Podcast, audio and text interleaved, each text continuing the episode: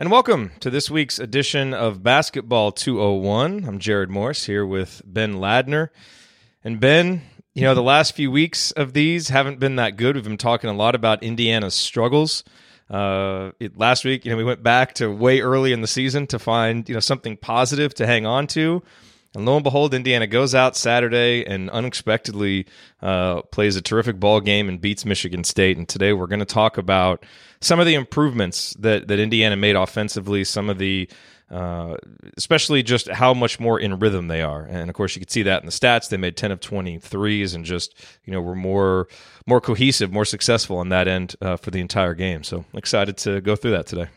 Yeah, it was one of the most remarkable wins, one of the most mar- remarkable games I've seen in a long time. I mean, to, to you were, you were best, there too, right? I was there. Yeah, I was. I was. You know, um, I guess it was the opposite view of the. If you're if you're watching the TV broadcast, it was like the top right corner. Um, so Seth and I had had a good view, um, and I, I haven't seen many things like that. Honestly, having a team, you know, big underdog already against the number six team in the country on the road loses their best player like 12 minutes into the game.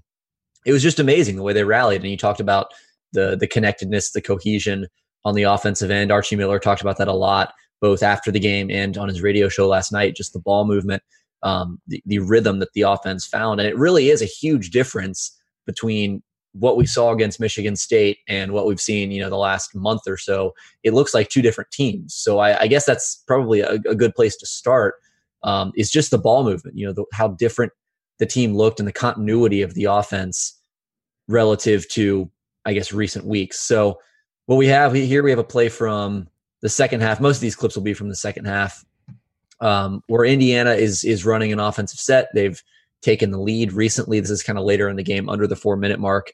Uh, a little bit after their kind of flurry of of threes, they hit four threes in a row at one point. Uh, there's, like four baskets in a row or threes um, which I don't think they've done all season long. So that's a, an improvement in itself. But this is, you know, that just watch the way, watch how many actions they run in this one possession. That's kind of the biggest thing. Look how many times the ball changes Jeez. sides of the floors.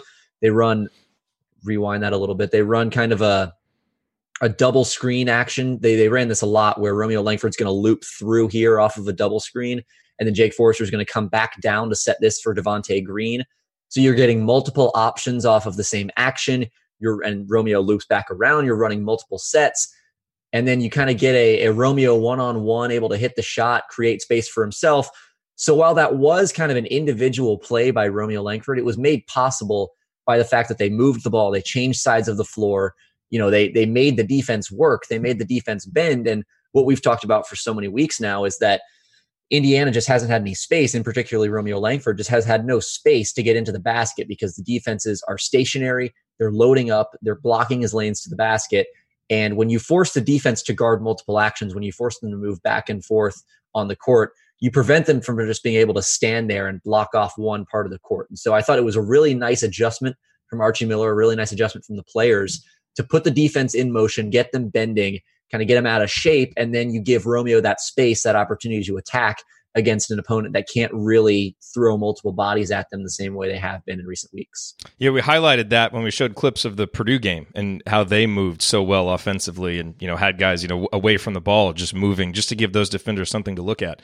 Right. So when you see something like that, you know, and you watch a clip like that and it looks so much different from what Indiana had been doing, is that something where you know this week they refocused on that and put you know those kind of sets those kind of actions in? Or is it something where that stuff had been in place but the players just weren't moving with the crispness and the purpose and the enthusiasm on offense that they did on saturday yeah, I think they started out the season trying to run some of that stuff. Uh, you know, at, at, the open practice that was way back in in November. Um, that was one of the big things they worked on was the continuity, the motion offense, getting a second side, you know, pick and roll, multiple sides of the court, reversing the ball, that kind of stuff. And then once the season hit, it was kind of this confluence of you know maybe guys not totally grasping the offense, Juwan Morgan being so good as an individual player, Romeo Langford being so good as an individual player, that they kind of got away from their team continuity stuff. And then it seemed like when they needed to go back to it, they just weren't as familiar with it as they needed to be. They didn't really have the confidence, they didn't have the reps, um, or, or, really, like you said, the crispness to run it. And so it's probably a lot of different things. I, I think they ended up getting away from it uh, early in the year, and and that was you know because of some good things that were happening because you had two superstar players who were kind of making it all happen. But I think because of that, once teams started to figure out how to stop that, Indiana couldn't really find that you know that offense that it had wanted to run all along, and so that that game on Saturday night was really the first time that we've seen that in quite some time. Yeah.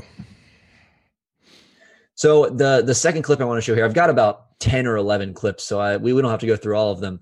Hey, um, it was a great game. We'll we'll sit was, here and relive it, it all day long. One that I think is uh you know is is important and, and kind of instructive here. If I can get the thing to go back out. Oh, can't figure out how to share it. Uh oh. Live technical difficulties here on basketball. Here we go. Okay, here we go. Here we go. There we go. All right. Um, again, second half, a little earlier in the half. This is a stretch. You know, Evan Fitzner didn't play a whole lot in this game, but this is, I thought, one of his better stretches of the season. He didn't hit as many shots as he hit against Marquette, didn't hit as many shots as he hit against Duke or anything. But I think just him being able to open up the floor, he he did that in a way that we haven't really seen him do basically since that Duke game. I mean, he's just been a total non-factor in so many of these games for Indiana. And it was really good to see him kind of get off the bench, get some minutes, kind of get get within the flow, the rhythm of the offense. And I thought he really helped contribute to that as well. So this is a fairly simple play. We see it all the time with big men who can shoot. Basic pick and pop. Fitzner sets the screen. His man, I think this is Xavier Tillman, comes out to to show on Al Durham as Aaron's gets back in front of Durham. And, you know, basically Jake Forrester kind of moves through here to pull Nick Ward out of the play. Cassius Winston is going to be alone. He's kind of behind Forrester here, but he's going to be alone on the weak side. We've talked about this so often with Indiana being on defense, right? The the predicament that this weak side defender is in between choosing between this guy and then this guy in the corner. Um, and, and I showed a clip earlier in the year of Devonte Green in this exact position against uh, Indiana State from last season. And you're basically choosing between giving up a three to this guy on the wing or this guy in the corner. So Winston, you know, he's kind of in that same position. Late closeout and Fitzner hits the three. I thought that was important, not just because Indiana got three points out of it, it kept them in the game, it was a big shot, blah blah blah. But you start you started to see later on in the game that Michigan State was paying attention to Fitzner. They were respecting him. Um, they they were closing out on him and, and not allowing him to get open shots. And because of that, Indiana got you know open shots elsewhere. You know, they were able to move the ball and able to, to create offense because of the threat of Fitzner. And, and I talk about gravity all the time on this show. Um, but that's really that's really what it's about. You need that to run an effective offense. And because Indiana was getting shooting from so many players, they had I think three or four or five players hit multiple threes in that game. Uh, and so you're getting contributions from all these different guys. So it's not like you can just deny one guy and shut the rest of the team down because you're getting, you know, just these these widespread contributions. It makes the team a lot harder to guard. And when every guy on the floor has gravity, the defense has to make a lot more difficult choices. It was so great to see him make that three pointer after how much he struggled. And I will predict he's going to make his next one. I don't know when he'll shoot it, but I don't know if you noticed, but the rest of the game, because that came early and he didn't play a ton the rest of the game. Right. But I felt like after he made that shot, his movements looking for shots were more confident. Like I could tell he really wanted to take another shot, but Michigan State really closed out on him well, so he could never get one off. But for a lot of shooters, you just get that one to go, and it, you know the floodgates open. So that's my prediction. He's going to make his next one. Yeah, I, I want to uh, ask. no, oh, go for it. Well, I want to ask you a question. You mentioned gravity, and I don't know if you have a clip that shows this, but you know, De'Ron Davis made such a big impact in that game. And we've talked a lot about gravity in terms of, you know, th- three point shooters and being able to space the floor. What kind of gravity does a postman like De'Ron Davis have to where guys on the perimeter have to think about doubling him or have to think about helping and how that might actually help create more space for the three point shooters? Yeah, it's it's kind of the the I've, I've talked about it with Juwan Morgan before about his gravity from the post, where when you're such a dominant individual scorer, if you command those double teams and you're a good enough passer, which I think both Morgan and Davis are, you can find guys for kick out passes, you can create open threes, you can find cutters, all that kind of stuff. And so again, it's this idea of, you know, putting the defense at a numbers disadvantage. If you have to draw two players on the post, that means the defense is basically playing three on four across the rest of the court. So if you can find that open guy, you're going to be in good shape. Same kind of thing with a shooter if you have to draw that extra defender, you make an easy swing pass and the next man is open. Um, so I do think it's kind of a similar phenomenon. And, and De'Ron was able to hit a couple shots early in that game. I, you know, right after Juwan went out, De'Ron. I have a clip of this, but probably don't need to show it. Um, De'Ron hit, uh, blocked a shot off the backboard, got the rebound, pushed the ball up, and made a hook shot out of the post on the ensuing possession. I thought that was really great big. stretch. Just yeah, great. because it kind of forced Michigan State not only okay. Well, first of all, just having De'Ron on the court gives Indiana a body that they did not have because yes. they needed his size, they needed his physicality, uh, and Jake Forrester, you know, he tried hard, but he was not providing that. So for De'Ron to get in there, make a shot out of the post, kind of establish his presence down low, similar to that Fitzner shot I just showed, I think it really, you know, made Michigan State respect him. It kind of put put him on their radar, so to speak, offensively, so that when they did pay De'Ron Davis attention, it left other guys open. And he had four assists in that game, which I, I think just off the top of my head is a, is a season high, if not a career high. Um, and so I thought he was really good.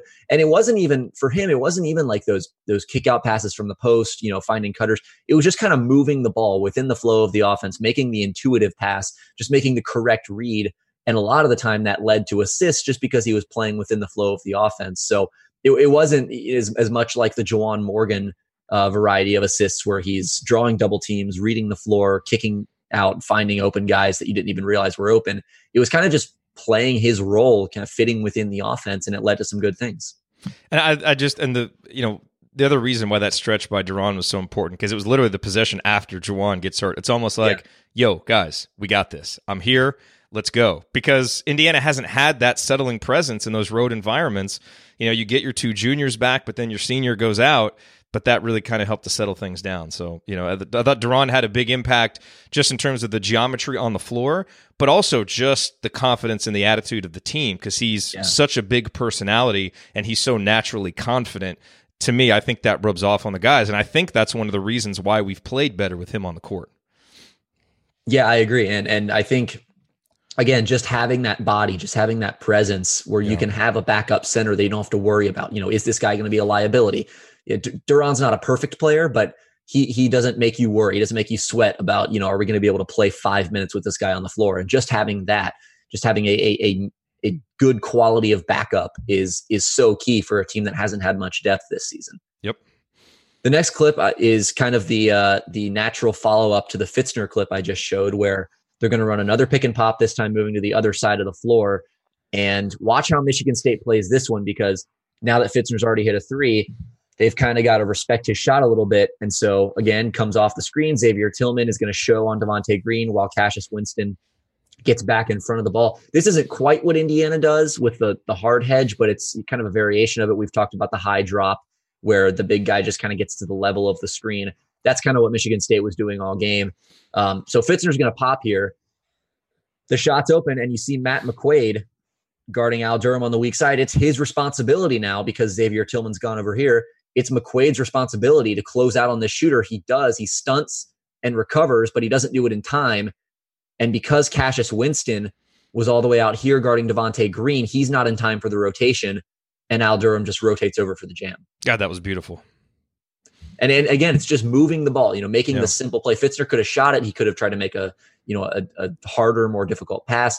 He moved the ball. He just made the right read. And that was kind of the story all game for Indiana was just when they moved the ball, when they got those side to side ball reversals, uh, they were able to get good stuff because again, you're making the defense move, you're putting them out of position, you're making them work. It's hard. It's hard to guard, you know, four or five different actions within one possession. You know, just the work that that takes, the focus, the physical effort. It's not easy to defend, and for for so long there, Indiana just wasn't making their opponents exert that effort on defense and it, because of that you become a lot more difficult to guard. So i think just making michigan state defend and making the move like they did on that play and the other play that i showed um, was really the the key to the game. Can you can you run that clip back real quick? There's a couple things yeah. i want to look at real quick. So who's over in the left corner? Okay so Romeo. that so romeo's over in the left corner. So here's the other thing about this. So so keep going with it all the way to after the screen. So stop it right here. So you know one of the, the other difference in this game is you've got Devonte Green in the game here as opposed to maybe a guy like Zach McRoberts. Well, Cassius Winston yeah. has to stay close to him because he's made a three. And Romeo, even though he's not a huge threat from three, you know, you, he's got that gravity anyway, so Orange is going to shade over toward him. Now go go just a little bit more. See, the other thing that I thought was good here, and I actually thought Al started breaking a little bit sooner, but recognizing the open space yeah. and cutting you know, not just standing stationary at the three point line and getting the ball, at which point, you know, he could have had an open three, but I mean, with a lane that wide open, you want to go in and get the automatic two, the dunk.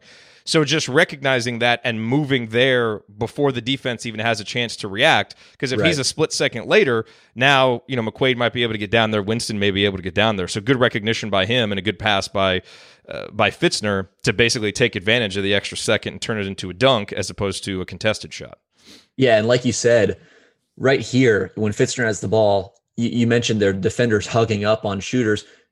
Aarons is probably a little bit out of position over here because he, he's two passes away. But again, Romeo Langford's made a three, Devonte Green's made a three, Evan Fitzner's made a three, and Al Durham has made a three, and Devon Davis has hurt you. De'Ron Davis has hurt you in the post. So it, it kind of goes back to what I was saying, where it's not like you have one guy who's doing all the damage. Like in in other games, if if you know t- opponents will be fine leaving this guy open, they'd be fine just not closing out on Fitzner if it came you know at the if it gave them the ability to to deny Romeo the ball. But because Indiana has five legitimate threats on the floor here, it just makes the, the decisions for the defense a lot more difficult when you have multiple guys that can hurt you. Yeah, and Al almost could have recognized that sooner and started cutting even. Yeah, he cuts right a, here. A yeah, that's, that's, an easier bucket. Yeah, but still a beautiful play. Yeah. All right, let's see if I can find the next one here. I showed this one already. Yeah, and, and the other thing, just you know, just on a macro level, the spacing was just so much better. I mean, we have watched yeah. so much offense that has just been clogged and bogged down. And it was just nice to see the spacing. And look, uh, you know, there yeah. is a reason why Indiana shoots so much better from three point range when Devonte, Allen, Rob all play. All three of those guys shoot 38.5% or better from three. None of them are great, but they're all above average. So they can hit threes, and teams have to pay attention to them. And that naturally is going to space the floor. And part of the issue has just been having all those guys on the court at the same time. So, uh, you know, some of it was just a natural outgrowth, I think, of the personnel that was available, but also, you know, they clearly made a more concerted effort to use that personnel better. Yeah, and this this next clip is actually a good example of that. And I think you know later in the game, once Indiana kind of started hitting some shots, I liked the way that Archie Miller started to to look for th- and the team too started to look for threes a little bit more because it's it's not a team that's going to take a lot of threes by design, but they're going to take the ones that are there. And I think once they realized that the team was feeling it a little bit and kind of had some rhythm, uh, they were able to create some opportunities from three that they don't normally look to do. And this play is a good example where, you know, again, like I said on that first clip, they're running multiple sets, moving the ball side to side, one action right into the next, moving. And then, so watch here when they're going to run this this middle pick and I guess side pick and roll, moving middle. Michigan State plays their typical coverage. Watch Justin Smith here on the weak side. You know, your eye wants to focus on the the ball screen action, the roll, you know, the, the help defender here. That's kind of this half of the floor is what you're you're first drawn to. But watch Justin Smith because Michigan State has, you know, basically a couple guys zoning up on this side of the floor, and Justin's man is all all the way down here. This is, I think, Kenny Goins, basically at the midline to help on this roll for De'Ron Davis. Justin, you know, he, he recognizes that, sees that there's only one guy basically in the vicinity of him and Al Durham. And so what he's going to do is as Al kind of moves along the side of the perimeter, Justin's going to pin in, set the screen there, and just give Al a little bit of space to get that three off. It's not a hard screen. He doesn't flatten the guy, but he, he gives him just a, enough of a nudge for Al to kind of sneak behind the, the, the screen and catch and shoot three. I mean, that's a really, I don't know if that was by design, but it was a really smart play by Justin Smith just to kind of, again, work within the flow of the offense, you know, just kind of read the floor, see what's there, give, give the offense some rhythm and make something happen. It kind of reminds me of what we talked about a few weeks ago with Purdue, those kind of backside, weak side screening actions to keep the defense, you know, distracted almost. Except in that case, obviously, it serves as the result of a, or I guess the cause of an open shot but just kind of making things happen keeping keeping yourself engaged and keeping the defense engaged in turn uh, was you know again we didn't see it very often in that seven game losing streak but we saw it quite a bit in that game. And that just those little things that you saw on offense were they made the difference between that win and what we've seen the last seven games it would not be surprising if that was just recognition on Justin's part. You know, I yeah. think he can get a bad rap sometimes because he doesn't really make good decisions with the ball when he's on the move, when he's dribbling. And, you know, sometimes he won't get back in transition or he'll, you know, be playing a little bit too relaxed for people's tastes. But Archie has talked about how cerebral of a player is, and if you really watch him, you know we've shown clips on defense, you know where you know he's just making really smart plays. You know, same thing there on offense. Like I think he and he's especially good in zones because I think he has such good recognition of spacing on the floor. You know, I think part of it with him going off the dribble is he recognizes space and the right time to attack but physically he isn't quite good enough off the dribble yeah. and decisive enough with movements once he picks his dribble up to actually take advantage of it. But from a recognition standpoint, he is a really smart, intuitive player, and I think you see it with plays like that. Yeah, and and now that you mention it, I'll pull up another example of that where it's just kind of Justin Smith recognizing space and making a play. Uh, this is going to come also in the second half. I think a little later, actually earlier in the second half, around the nine fifteen mark again, you'll see same kind of pattern that I've been talking about. Indiana running. Just notice the continuity, the difference in continuity in the offense. The, the the one pass just leads to the next, and they run into a set. It's not just you know one guy trying to pick his spot and then passing it on to the next guy to take his turn. It's actually some decisive movement, some decisive offense that's kind of been missing. And again, this kind of ties in with what I was talking about with Michigan State's pick and roll coverage. When you run that high drop, this one is almost more of a hedge but Goins is going to come all the way up, you know, above Justin Smith's hip. So he just reads it, sees that Goins is above him, slips right to the basket. Devonte Green makes a nice play, and Justin Smith with the patience and body control to finish. I mean, a lot of the time we'd see him probably put up a, a, crazy wild shot there and miss it, clang it off the glass. And he did do that a few times in this game. Yeah, I didn't think he was great finishing around the rim. Um, but that's that's kind of a, a simple play, you know. Right? You, you see that it's just a two man game getting an easy basket out of the pick and roll. But you know, like I've said before, I think that's a way you can maybe unlock Justin Smith a little bit more, get him involved in the offense, use him as a roll man, use him as a screener, like we saw in that other clip. Uh, just kind of these these little things where you can, if you can make him a little bit more threatening, you know, make the defense pay him a little bit more respect. It's going to do a lot of good things for the rest of your offense. Well, and you're right. He didn't finish great, but there were a couple times where he finished really well. There was that bucket. There were a couple in the first half. What was the difference between when he finished well and when he didn't? When he finished well, he was typically on the move or had his position and received a pass that led him into the shot, right? Yeah. Maybe it would be one dribble like there, but he's already on the move as opposed to initiating it with the dribble. He had one of those, maybe two of those in the second half where he came from outside the three point line and did a better job with it in the second half. But that right there, what you just showed, that's when he is so good offensively. You know, you look at the synergy numbers, you know, when he ends a possession off of a cut, it's like 1.35 points yeah. per possession or something. It's elite. Same thing in transition. I mean, when he can just get the ball and finish instinctively, he's so much better right now than when he's trying to initiate something or go ISO. And you know, I get it. You know, you need to have game reps to get better at that. And he's a young player, and we're going through those growing pains. But you know, Archie said he thought it was the best and most complete game that he's played, and I agree. You know, outside of you know some defensive lapses in the in the first half and a couple of transition miscues that he had, he really came on in the second half and overtime and helped you know compensate for the loss of Juwan. Yeah, and and while we're on the subject of Smith, I think he's been maybe the most improved player on this team just from from the start of the season to right now where we are now. Oh yeah. I think he's improved more than anyone because you compare some of those finishes to what he was doing earlier in the year where he's driving left you know kind of flying out of bounds putting up a fading right-handed floater. You rarely see those anymore and that's good because they rarely went in. Uh, and now he's showing much better body control much better patience going to the basket. He still has some some plays where he's a little out of control doesn't have the best touch around the rim but he, he's at least kind of you can tell that the coaching staff has gone to him and said, Hey, here's some things you can work on. Don't do as much of this, try to do more of this. And he's actually put them into action. And that's really encouraging to see. I also thought that Michigan State, that, that game was his best game of the season as a help defender. And you and I have talked a lot about his his individual defense, you know, his work on these elite power forwards, the Jordan Nworas, the the Lamar Stevens, you know, kind of these these scoring four men who with some quickness and some size and kind of these versatile forwards. Um, he's done a really good job. He's really good at guarding those guys. But I always felt like he wasn't quite as good as a help defender as he could have been early on in the year because he's such a good athlete. He could be a great shot blocker, but he didn't always show it. I thought in this game he was especially the showed it Saturday. he was really dialed in. I mean, blocking yeah. shots, getting to the basket, even the ones that he didn't block, just contesting shots, being a presence. He took a charge on Matt McQuaid.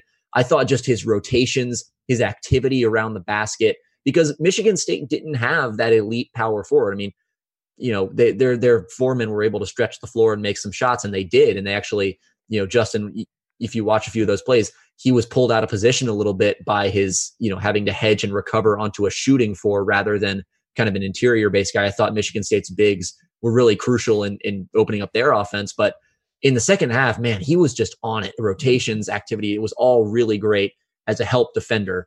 And and that's something that we haven't seen a lot of, mostly because he's been guarding, you know, more kind of individual off the dribble kind of guys. But when he's had those opportunities to be a help defender, he's been hit or miss, but I thought that Michigan State game was just a great performance from him. Yep. Agreed.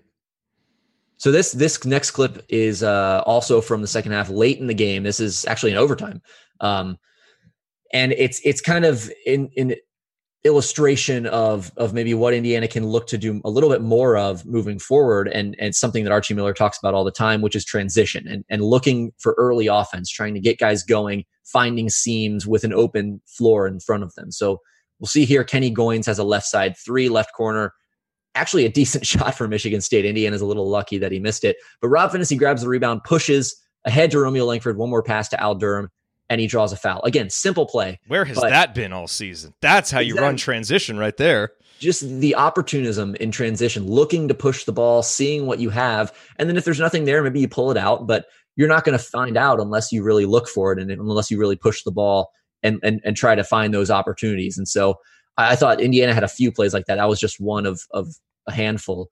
Um, but their their ability to work in transition and just get the offense moving early because it, it's always easier to work against a scrambled defense than it is against a set defense. And so I think Archie's been saying that for weeks and weeks and weeks. We got to get out in transition, and and the team hasn't been able to do it. But for whatever reason, against Michigan State, they were. And Rob did not have a great game, but that was a really great play by him to yeah. get it and immediately go.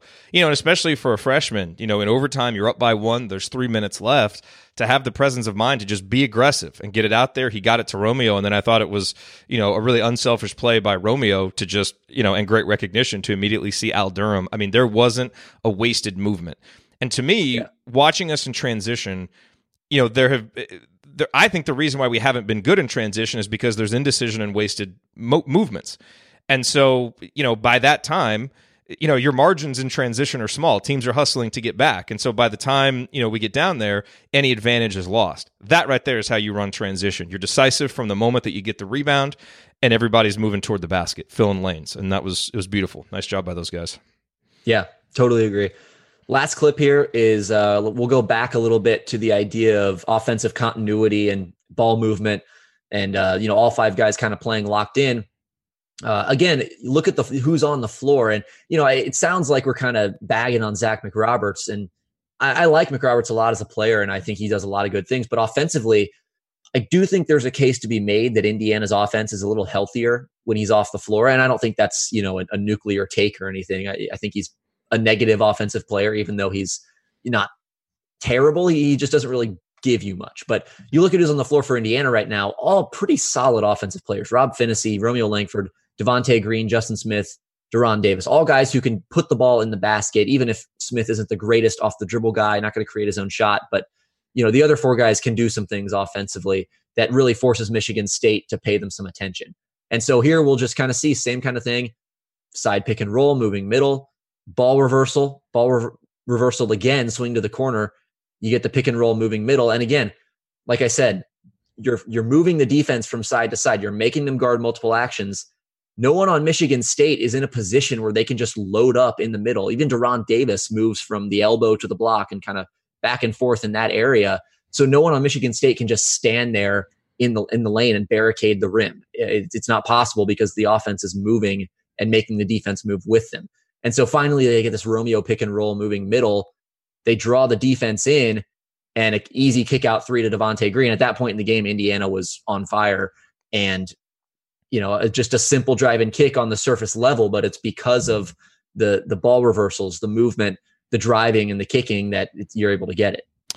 Romeo, I thought two things that really stood out. I mean, in addition to just some of the amazing shot making late in the game, his movement off the ball was so much better. I mean, he yeah. really moved with purpose. Um, and I thought he, you know, he's always looking to score when he drives, but he was much more willing if that initial drive was cut off to pass with trust to his teammates. And I think that's been missing, especially as Indiana's been shooting cold. I'm sure in Romeo's mind, he's like, dude, we're shooting 25% from three. Let me just go try and get a two because it's Yeah. it's probably a higher efficiency shot if I just take it.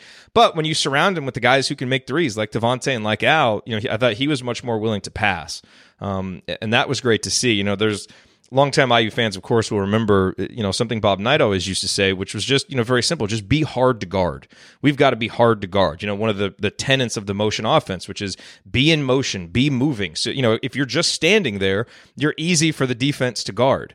And Indiana, for you know, too much in the last seven games has been easy to guard. You know, whether it's been because you have a guy like Zach McRoberts out there that isn't a threat off the dribble or to shoot it.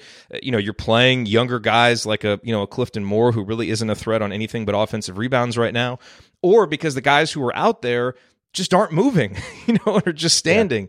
And when you do that, you can see the impact because Michigan State's a really good defensive team.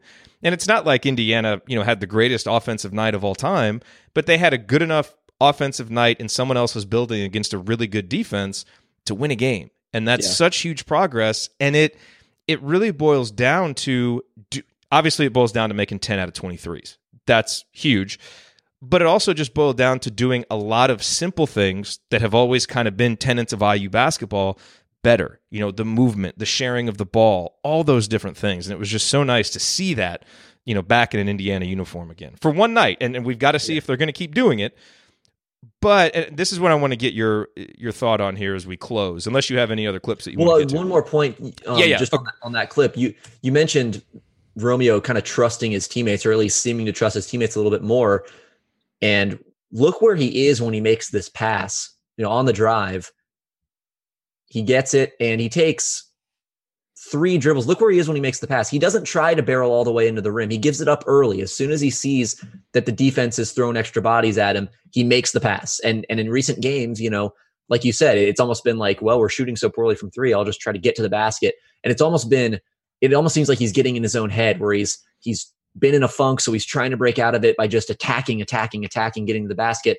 And there is some value in that, but I also think that at times it's made him a, it's given him a little bit of tunnel vision. And in that game, I thought he did a really nice job of just reacting to the defense and making the simple play when it was available rather than trying to, you know, take that one extra dribble that he didn't need to take.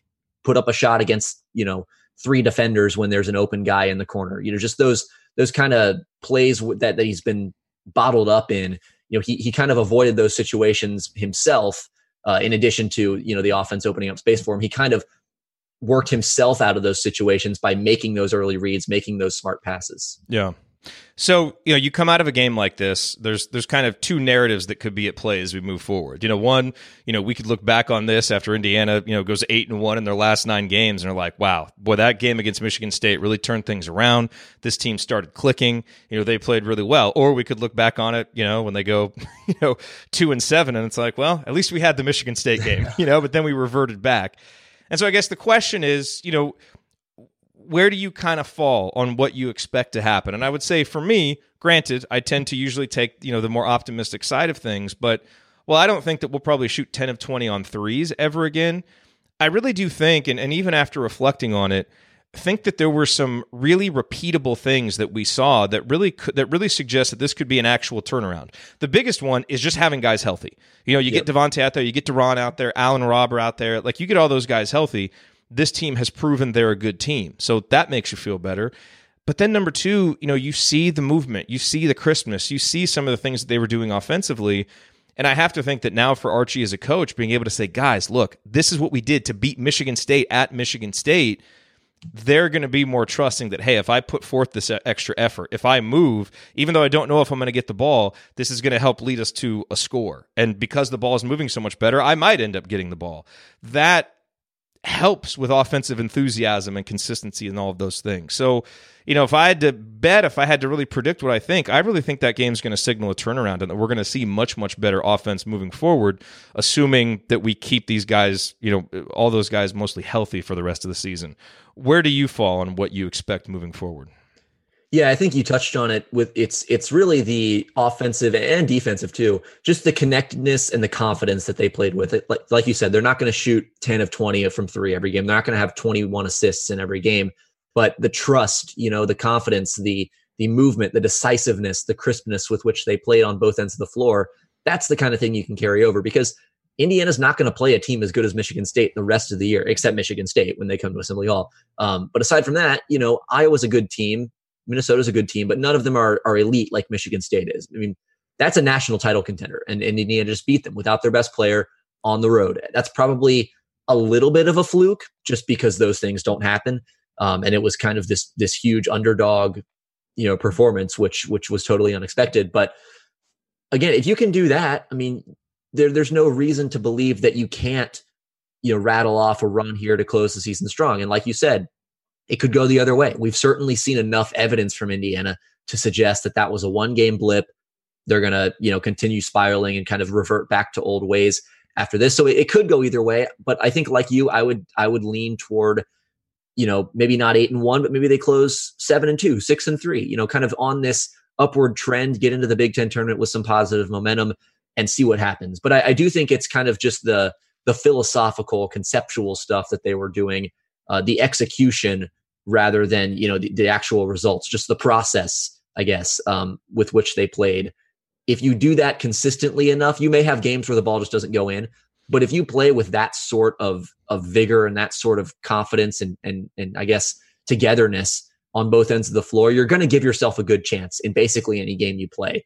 And I think that is what bodes well for Indiana, more so than the hot shooting, more so than the high assist numbers, you know, the the the name brand win, I guess if you want to call it that. Just those those really uh, philosophical things are the ones that can carry over. And one one more thing too, I want to get in before we close yep. is that I thought Al Durham was fantastic. I just mm-hmm. wanted to note that I thought he was so good all throughout the game, um, and really in that second half it really stood out to me. He was just playing with such purpose. He seemed to really be communicating on the floor more than I've ever seen him. I mean, he's coming out know. of his shell as a leader for this team. Yeah, I don't know if that came through on, on the TV broadcast, but being there in person, I really saw him, you know, relaying calls from the bench to the guys on the floor, telling guys this is who you've got, this is who I've got, this is how we're matched up.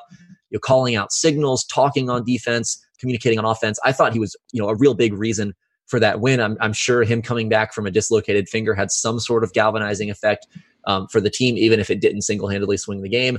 Uh, his shooting obviously was huge. The way he played defense. I don't know. It might have. Do I mean? Do we win the end of that game without Al Durham? I don't know. If he's not on the floor, no. But I, am saying as far as just the lift that it gave the team. Yeah. Um. I I don't know how how you can necessarily quantify that, but I thought his defense on Matt McQuaid was terrific. He got through screens.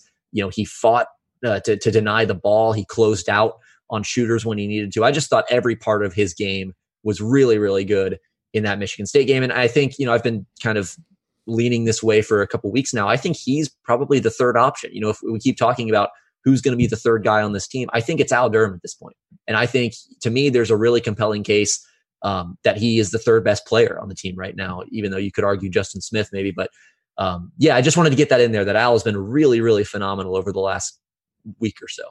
He he he has the largest growing fan club in the uh, on on the IU yeah. team. I think. You know the thing with Al that is so interesting is we've always kind of known that he's got natural leadership qualities. You could just tell. But I think it can sometimes be awkward for a guy who isn't highly recruited, a three star guy that isn't in a huge role early on. You know, his minutes were a little inconsistent last year. His production was very, he's young. His production was yeah. very up and down this year it can be hard for that guy to emerge into a real leadership role because of those things. But I feel like now he's starting to come out of his shell more because his production is more consistent, his minutes are more consistent, and I think he's really earned the respect and trust of both his coach and his teammates. And you're seeing that come out. And it couldn't have come at a better time because Indiana needs more vocal guys. Like we've got some leaders by example. You've also got to have guys that are vocal with it too. And I think Al yeah. is going to be more comfortable maybe in a vocal leadership role than some other guys are. And that's a really big, you know, and, and Archie mentioned, eh, you know, something, it was either in his radio show or his post game comments. It was something like, you know, we've had kind of a shift in leadership. We've gotten that figured out. I don't remember the exact quote, but it was something like that. Yeah. And I wonder if Al is kind of involved in that at all you know if he's if he's you know kind of part of what archie is inferring there because at least from just watching the actual game action it's felt like that. And he's been so much better over his last four games. So i agree with you on that wholeheartedly. Yeah and at the very least you know he can shoot the ball. You just if you yeah. need someone who can just knock down shots he's been that guy all season long And he's finally driving to the basket again, which is Yeah. what we saw last year. So he's really Oh, become he's really become a two dimensional player, and his mid range game is pretty good too. So he's hard to he's yeah. he's hard to guard. So my last question for you, obviously we've talked about on the show, you are, you know, you're an IU student, but you're a North Carolina fan. And I think I think part of the reason why people appreciate your uh, your interludes here on the assembly call is your ability to dispassionately analyze Right. uh, the Hoosiers, which, you know, I can struggle with, I admit. um, but as you were there watching the game, did you get caught up in it? Were you rooting for Indiana watching the game? I Or, was- or were you able to just stay there and kind of watch objectively? No, I was I was nervous. I don't know that I was necessarily rooting for one side over the other, but uh, when they got down the stretch there, um, I was I was nervous, and I it reminded me of I was I was actually sitting courtside covering the Kansas Villanova game in 2016, the Elite Eight, um, and I remember during starting lineups, like when they were announcing starting lineups of that game. I was like, my hands were sweating, and I wasn't even playing in the game, and I was nervous. I had no investment, uh, but just like those environments, those tense moments in loud, raucous environments, I think, you know, whether you're playing, whether you're rooting, whether you're just watching, have a way of kind of making you get caught up in it. So I don't know. I was I was rooting for IU in the sense that I, I wanted to have something new to talk about, right? Because it's more interesting if they win. It, I, I have you know a, a, more interesting story to write about, to tell, to to report if they win rather Yeah. than if they lose and just you know lose eight in a row same old story um but so so i think just from that standpoint i probably was rooting for iu just a little bit but it was more because of the story rather than any sort of uh loyalty i'm sorry to say Hey, no, no, that's that's that is quite all right. Um, hat tip to Joel in the chat mob. It- clarity is what Archie said about the leadership. Right. They've got they've gotten some clarity on it. Um, so hey, and, and that was actually in response to a question about him calling the team soft after the michigan game yeah, and he, how they've kind of turned that around since then um and and just the i guess you know hardening up if you want to call it that uh the, the way that they were able to kind of respond to that it's funny that you mentioned being nervous because actually I tweeted this out during the game. Like I was as nervous as I've been during a game because the way that I watch games has changed a little bit now that we do the post game show right afterwards because I take notes a lot and sometimes like I used to be a just a crazy person during games, up the whole time, clapping, like cheering, and all that stuff. And I don't do it as much now because I'm like trying to process everything to you know remember it for the post game show. But some games, the moment just gets you, Yeah. and and for me, man, that was probably as nervous as I've been since maybe I don't know since maybe the game at Iowa when Yogi hit the shot to win the Big Ten Yeah, title. Like just wanting the win for the players so much because they earned it. You know, it would have Yeah. been one of those where it's like, man, if you lose, it's just you feel kind of crushed because they really like they actually earned that win. yeah Um, and they got it, and it was great to see. And they got it in part because of everything that you just highlighted there on the offensive end. Yeah. So- And it's funny too because I remember in high school, like when I, you know, we played probably three or four big games with big crowds, and I was never nervous. Like I never got nervous for like when I was playing in. And granted, they were high school basketball games, not you know D one at Michigan State, but you know, like that never like made me nervous as a player. But as you know, just as an observer, I, I get more nervous watching games than I do playing them. Are you are you a shooter? I, I yeah, that's that's that's mostly what I do. Can do a do a little bit of ball handling, kind of become more of a combo guard since high school, but uh that's probably because the competition is not as good. Are you a tra- have- are you a trash talker at all? Not a trash talker. I I want I wish I could talk trash, but there's I have a hard like- time seeing you as a trash talker. Yeah, there's just that possibility that you just look like an idiot. You know, if you play poorly, you just like it. It just it, it backfires. So I, I usually uh, I find it actually more effective But- if you don't say anything. Well, and, proclaiming and your effect on gra- pr- proclaiming your effect on gravity as a three point shooter doesn't really like translate into real Right, yeah. emphatic trash talk. Yeah, see how closely you had to guard me. That got to lay up for a team. Yeah. Look at how I'm spacing the floor, the geometry that I affect. yeah. you can't stop me. Uh, well, Ben, thanks uh, as always. So glad that we can uh, have some laughter on this one as opposed Yeah. to the the last few weeks. Hopefully, we have a lot more of these fun ones moving forward because that was a, a fun one to look back at. All right. I'll uh, talk to you later. I'll, I'll say hi to Dan Dakich for you on Thursday. No need. no need. Sounds good. All right, everybody. we'll see you later. Talk to you later. Look, staying healthy isn't easy. Watching your diet, hitting the gym, avoiding stress. But a good night's rest helps boost your overall health and wellness. And it couldn't be easier. The new Sleep Number 360 Smart Bed is the only bed that effortlessly adjusts and responds to both of you. The result? You wake up ready for anything. Proven quality sleep is life changing sleep. And now, the new Queen Sleep Number 360 P5 Smart Bed is only $17.99. Save $600. Only for a limited time. To learn more, go to sleepnumber.com.